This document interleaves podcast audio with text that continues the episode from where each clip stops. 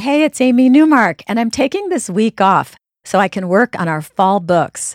I've picked out one of my favorite weeks from last summer to rerun for you, and I'll be back next Monday with new episodes.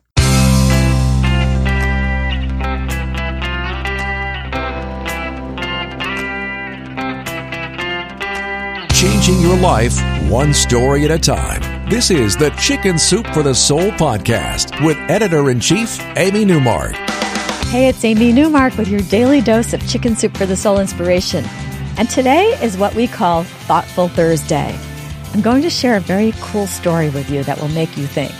You know, with tens of thousands of Chicken Soup for the Soul stories, I've usually seen almost every idea more than once, but this one is unique. This is another sneak preview for you from Chicken Soup for the Soul The Power of Gratitude. The story is called The Gratitude Party and you may want to have one of your own after you hear about Allison Herman Craigie's idea. Allison says that she has always been a grateful person, and that would come in handy when she needed it. But first, Allison describes the fact that she had a wonderful life. She was divorced and raising her two children by herself, and then she remarried, and her life became a dream filled with vacations, private schools, household help, a beautiful home and a loving husband. But then the dream ended. Everything went wrong. And very quickly. First, Allison's father died. And at the same time she was mourning him, she was caring for her mother, who was undergoing chemo in a last ditch effort to fight off the cancer that was killing her. Then Allison's husband left her and filed for divorce. And then, after that, in the next few months, Allison suffered two more losses her favorite aunt and her favorite uncle. And then her mother succumbed to that cancer. Allison says what happened after that is a blur to her. Somehow, in addition to all of those things happening, she lost her job. She had to move out of her wonderful house. She had to settle her parents' estates, both of them. And she finalized her divorce. And that happened while she was also caring for her two children who had special needs. Sometimes Allison wanted to give up and die herself, but she pulled through for her kids. And one of the things that helped her was her mother's voicemails, which she had saved. Somehow, her very wise mother must have known that Allison would need these because she had left her a series of positive, inspirational voicemails. So Allison could now listen to her mom saying things like, You were always a plugger, or You're made of steel.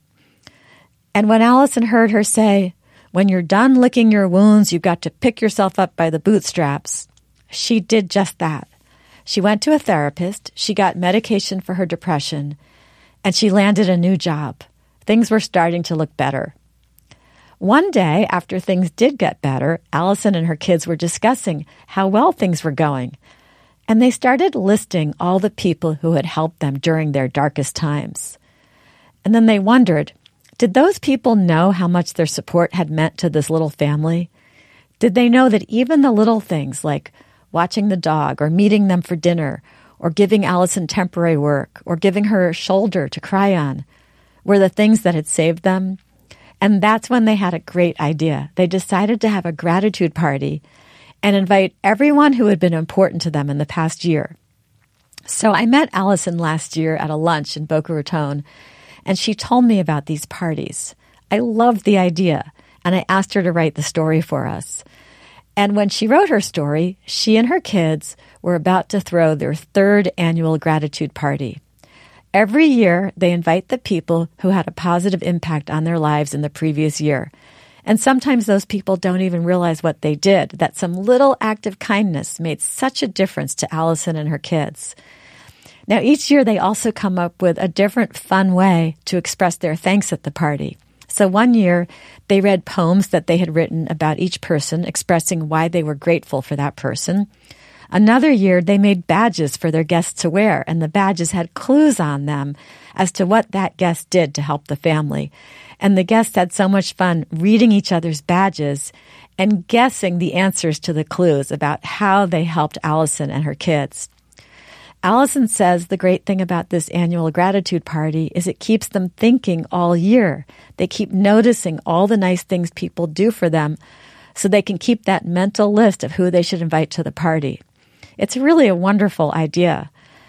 Now, when I worked on our gratitude book with Deborah Norville, she shared with me that she had read a lot of the research about thankfulness and how it's been scientifically proven to make people healthier, happier, and more successful. And they have better relationships too. Everyone responds better to someone who is counting their blessings instead of focusing on whatever is wrong. So, Allison's idea is a wonderful way to keep gratitude top of your mind all year long. There's a self help author named Melody Beattie who has a good quote about this. She said, Gratitude makes sense of our past, brings peace for today, and creates a vision for tomorrow. I'm Amy Newmark. Tomorrow is Friend Friday, and we're going to talk about the power of gratitude more with my co author for the book, Deborah Norville. Thank you for listening to the Chicken Soup for the Soul podcast today. If you'd like to learn more about the book I mentioned, Chicken Soup for the Soul The Power of Gratitude, then please go to our website, chickensoup.com.